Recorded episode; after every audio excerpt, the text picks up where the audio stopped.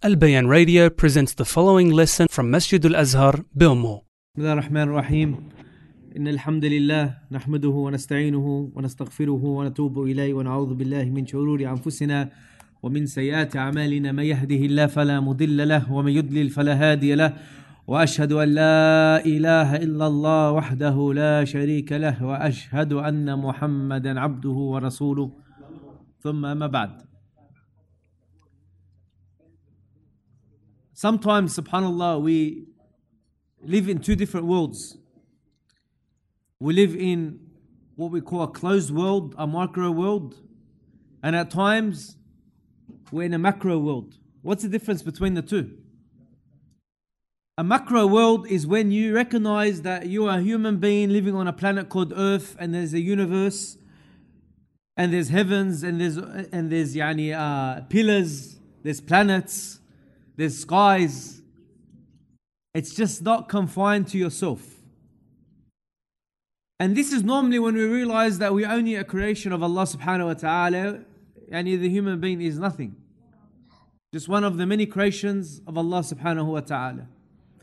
But at times we live in like a micro world, meaning we think that the only world that exists is what's around us or within us and we only focus on, for example, our work, our reputation, what other people think of us, our showing off, our pride. You know, you think we make a little bit of money, we say, wow, fantastic, look what I've done. We worry about the luxuries, we worry about the things of small pleasures. That's when we're looking on a very small scale. But when you look even further than that, that's when you're actually connecting with Allah subhanahu wa ta'ala because you realize there is something far greater than these little things that we worry about and concern ourselves with on a day to day basis. So Allah subhanahu wa ta'ala, He created for us the universe. And He has made this universe for us to adore, to see the power of Allah subhanahu wa ta'ala. The stars. قد زينا السماء الدنيا bimasabih that Allah subhanahu wa ta'ala decorated the lower heavens with stars. But we don't recognize this. Let me give you an example. When you walk into a shop or a theater or a house and they have those little small lights everywhere, all right? Or they have thousands of candles. What happens when we walk in? We walk in, we go, wow, look at the roof. That looks hectic. All these little lights. Now everyone's getting rid of lights in the house. They're putting all these little down lights everywhere. We look up, we say, wow. Have you know you've seen the stars? You know what the difference between wowing someone making a roof of little lights and the stars that Allah subhanahu wa ta'ala created? Allah subhanahu wa ta'ala moves the stars around you. Allah subhanahu wa ta'ala moves those lights around you. So Allah decorated the heavens. زينَ السَّمَاءَ dunya بِمَصَابِيحِ That they, as a decoration, as a zina for you. So you look towards the heaven and you see the power of Allah subhanahu wa ta'ala, the strength of Allah subhanahu wa ta'ala. And how beautiful is it? People, their whole life, all they do is study and look at the stars. But that's the universe. And in the middle of the universe, when you walk into a home, what's the main thing? SubhanAllah, these days, people, even when you walk into the masjid, is a chandelier, a big, you know, source of light right in the middle of the house. So we walk in, we look at the chandelier, we say, wow, look at chandelier, look how great it is. Look how amazing it is. But Allah subhanahu wa ta'ala gave us the sun as the chandelier of the universe that lights up the entire universe. So all these signs are around us. These days, brothers, they're saying, man, subhanAllah, it was raining, then it was sunny, then it was raining, then it was sunny, then it was raining, it was sunny. When we say Allah subhanahu wa ta'ala is the creator, is the fashioner, is the designer, Allah subhanahu wa ta'ala every day is giving you something new to look at. One day it's blue, one day it's cloudy, one day it's grey, one day it's rain, one day it's not. These are all signs of Allah subhanahu wa ta'ala. How Allah subhanahu wa ta'ala has decorated the skies for you. And we look towards the clouds, we say, How amazing are these clouds? Even if we're on an aeroplane, we see it's just amazing. Because on the greater level, on the macro level, the human being and what you worry about and what you concern and what you chase doesn't mean anything. There's something far greater than these petty things that we worry about. And this is even when we look at the creation of Allah subhanahu wa ta'ala, the creation of Allah. When we watch document- documentaries, we see animals. Like we don't even believe they even exist. How is it possible? An animal that changes color? Has anyone made? Yani, you know, subhanAllah, I remember back, I was talking to the brothers back in the olden days, yeah? The younger guys won't remember. Remember those first Nokia phones? What were they called? 5110s. Remember those? You able to take off the, the cover and put a different color on? And we were so fascinated, like, wow, a phone that we can actually take off the cover and change it and put a new color on. And then we can get a little funky antenna, put it on in sparkles and it lights up. How amazed were we, were we when this, those phones came out? It was like revolution. But Allah subhanahu wa ta'ala has created animals the chameleon, or the cuttlefish, or the squid, or the octopus that changes color and changes shape. Not by taking off a cover and putting on another cover, by itself. And some of them sparkle, especially the sea creatures that provide their own light. And how some fish communicate with other fish or whatever, they flicker we're amazed about a phone. But we're not amazed by the creation of Allah subhanahu wa ta'ala. What Allah has created, what Allah has made for us. And all these signs are what? To show you that Allah subhanahu wa ta'ala is the greatest. And Allah subhanahu wa ta'ala has created the most beautiful things. We look at gold. We look at, you know, be it opal or pearl or all these natural things that occur in nature, in actual nature. But who created them? They are from where? They're from Allah subhanahu wa ta'ala. Who created the animal that makes that pearl? Allah subhanahu wa ta'ala. And we are amazed and we're fascinated and we pay so much money for something that Allah has made and Allah subhanahu wa ta'ala has created, subhanAllah. And so when we look at these things, we have to recognize there's something greater going on. See, the whole the whole universe is is balanced and it's it's working to please Allah subhanahu wa ta'ala in the worship of Allah subhanahu wa ta'ala. Everything worships and praises Allah subhanahu wa ta'ala. In the heavens and in the earth. Things that you think move and things that don't move. Even during the time of Rasulullah sallallahu they heard tasbih coming from a rock. Something we consider living and something that we consider not living. Praises Allah subhanahu wa ta'ala. And they said that if you were to hear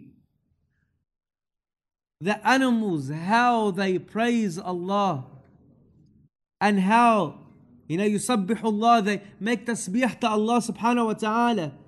They say it is a mercy from Allah that you can't hear them. Why? Because it is so much, it would drive you mad.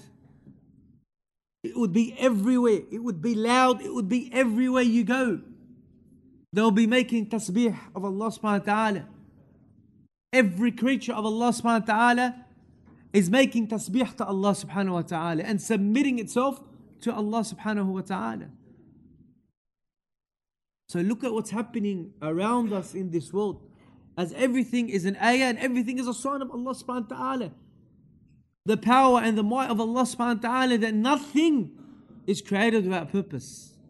Nothing that Allah subhanahu wa ta'ala created is without purpose.